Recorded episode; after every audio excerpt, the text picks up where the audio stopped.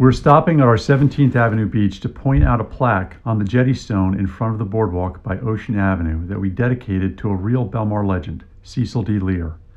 It's hard to believe now, but there was no such thing as surfboards on the East Coast when Cecil was young. He was working in 1961 when he got hold of the first issue of Surfer magazine and surfboard brochures from the West Coast.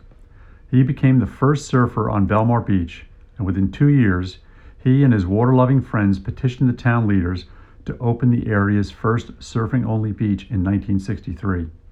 Cecil's passion only grew, and he championed the sport of surfing, not only in his hometown of Belmar, but throughout the nation. You'll see some of his contributions on the plaque.